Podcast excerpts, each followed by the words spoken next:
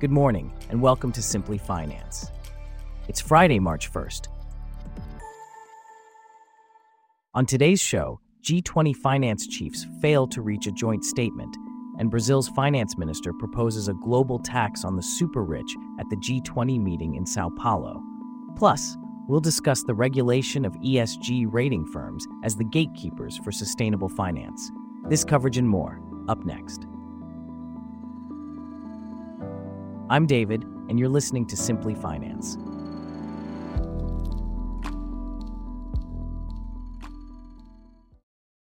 We start off with a look at the recent G20 meeting, where finance chiefs from the Group of 20 advanced and emerging economies failed to issue a joint statement due to disagreements over Russia's war in Ukraine and the Hamas Israel conflict.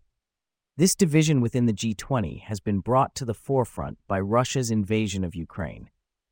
Here to delve deeper into this is Bella, a correspondent for Simply Finance. Can you tell us more about this division within the G20?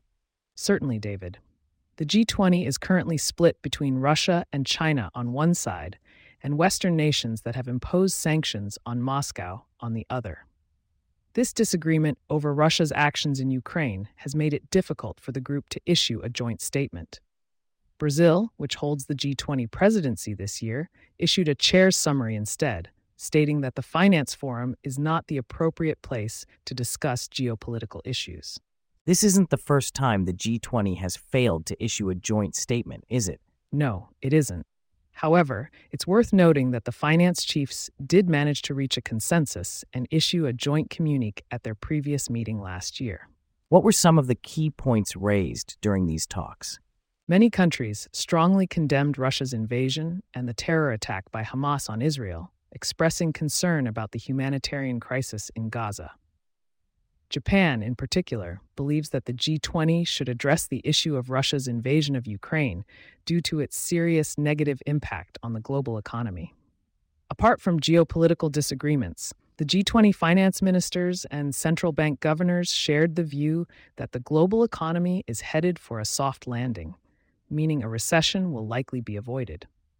What were some of the economic concerns discussed during the meeting? The chair's summary noted wars, conflicts, economic divisions, and trade protectionism as downside risks to the economy.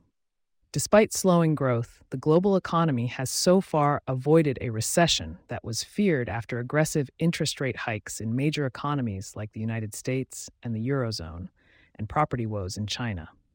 The G20 has maintained that foreign exchange rates should reflect economic fundamentals, noting that volatile and disorderly moves would negatively affect the global economy. And what about Brazil's stance, given that it currently holds the G20 presidency?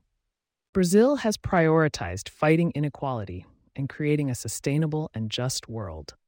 During the finance chiefs meeting, Brazilian Finance Minister Fernando Haddad called for more equitable taxation targeting the super rich. Thanks for those insights, Bella. Speaking of finance, let's shift our focus to the role of the financial system in achieving sustainable development goals. This is the essence of sustainable finance, a process that integrates environmental, social, and governance, or ESG, considerations into investment decision making. However, the effectiveness of sustainable finance hinges on investment decision making being comprehensively informed by the ESG characteristics of business entities. Here to delve deeper into this topic is our correspondent. Could you explain the role of ESG rating firms in sustainable finance? Certainly. ESG rating firms play a significant role in the ESG information ecosystem. They obtain, verify, and convey original ESG information and create new information by publishing their analyses and assessments. In essence, they are information intermediaries. They also exercise market oversight by aggregating information about a business entity or instrument from multiple sources, corroborating and communicating authentic information, and screening out erroneous or fraudulent contents. This implicit verification acts as an anti fraud mechanism. In this sense, ESG rating firms can be regarded as the gatekeepers of sustainable finance. Interesting. So, what are some of the challenges that these ESG rating firms face in their role as gatekeepers of sustainable finance? One of the main challenges is the divergence in ESG ratings. Different rating firms may use different categories and measurements of ESG factors, leading to systematic disagreements. This divergence is inherently reflective of the multidimensional, complex, and variable attributes of ESG issues. Another challenge is the lack of transparency in rating practices. Investors often express dissatisfaction with the inadequate and ambiguous disclosures made by rating firms. Lastly, conflicts of interest may arise, especially when rating firms also provide certification or consultation services to rated businesses. Given these challenges, what are some of the regulatory proposals being considered to address these concerns? Regulators are proposing a comprehensive set of transparency requirements. These include disclosures of data sources, rating methodologies, and procedures. They're also emphasizing the need to avoid and manage conflicts of interest by implementing internal control mechanisms to ensure the integrity and independence of rating practices.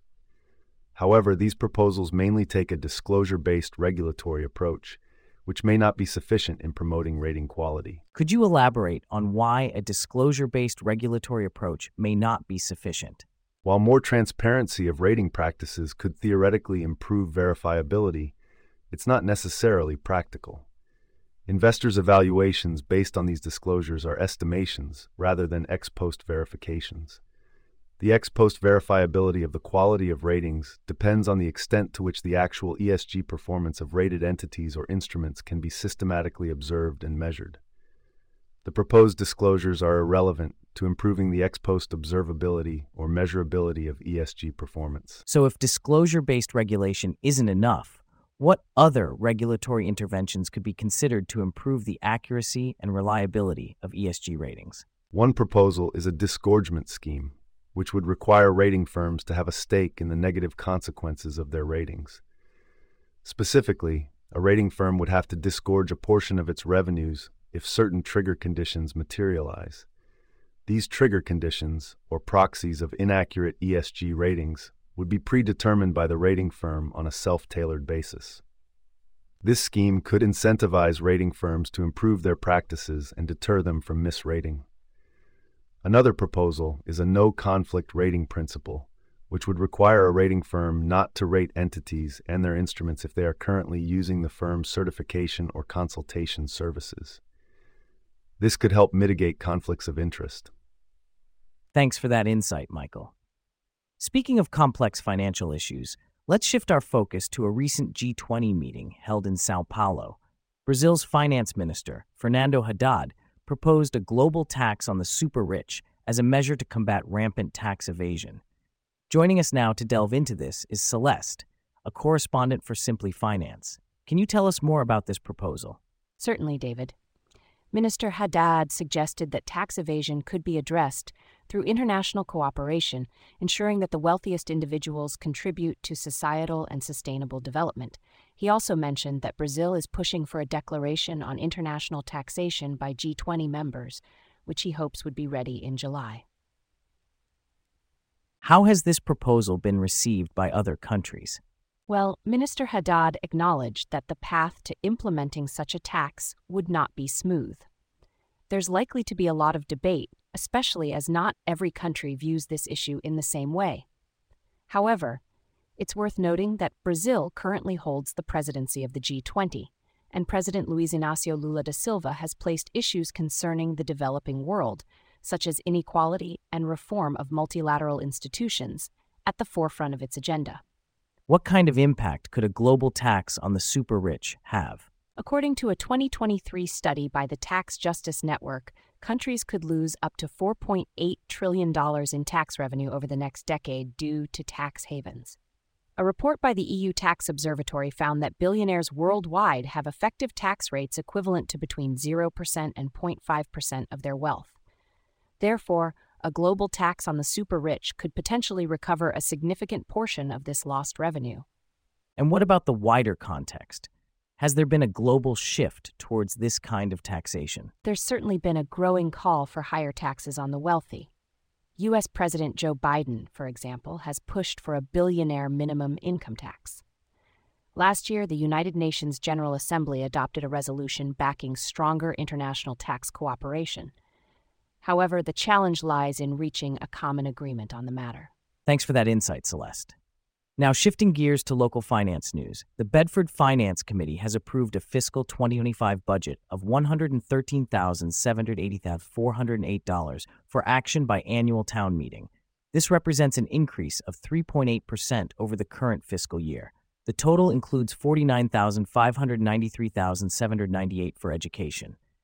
Here to discuss this further is James, a correspondent for Simply Finance. Can you break down the budget for us? Certainly, David. The budget for town departments and non discretionary costs, such as utilities, interest, and insurance, was set at 60,678,034. The budget doesn't reflect major changes from proposals submitted for Finance Committee review by the School Committee, the Select Board, and independent town departments. However, the Finance Committee has a meeting scheduled to continue discussion of a few warrant articles, so technically, the budget figures could still be changed. What are the sentiments of the committee members regarding this budget increase? Several members have expressed their concerns. Philip Prince, for instance, said he doesn't love the increase this year and hopes for a more manageable increase next year. George Lee warned that if there's a 6% increase next year, the vote won't be the same. Most of the discussion focused on the 6.1% school budget increase especially in the context of ongoing contract negotiations between the school committee and two educator bargaining units. What are the implications of this budget increase for the school department? The school budget increase has been a major point of discussion. Mark Bailey stated that the school department budget has been refined to the lowest it can possibly be. However, Abby Siebert, a former school committee member, remarked that there might be some shifting when the fiscal year 2026 budget comes along, due to many unknowns and moving pieces. Tom Rowan emphasized that quality education is a prime reason why people move to a town, and it's one area that is under local control. What about the concerns regarding the school budget growing at a rate exceeding other budgets? Committee Chair Ben Thomas pointed out that the school budget is growing at a rate exceeding everybody else's and that some of these other budgets are really squeezed. Philip Prince even wanted to insert in the budget motion a requirement that the school department report to the Finance Committee in the fall and provide a reset estimate. However, he acknowledged the need to ensure competitiveness and to be able to hire and retain talent. What was the public's reaction to this budget proposal? During the public comment period, Bedford High School teacher Christine Lennox told the Finance Committee that she would make $21,000 more at Concord Carlisle while teaching one less class. She emphasized that losing teachers to better paying districts is detrimental to the entire system, and that it's imperative to self correct now at this critical juncture. What were the significant outcomes of the budget discussions during the past month? The most significant outcome was a reduction in allocation of free cash to supplement revenues. The committee's latest financial model shows an injection of about $8.3 million in free cash, roughly half of the certified amount. The money is targeted toward non recurring expenses, such as seeding a new stabilization fund for unanticipated out of district special education tuition or some school security improvements. Thanks for the insights, James. And with that, we wrap up our stories for today. Thanks for listening to Simply Finance. We'll see you back here tomorrow.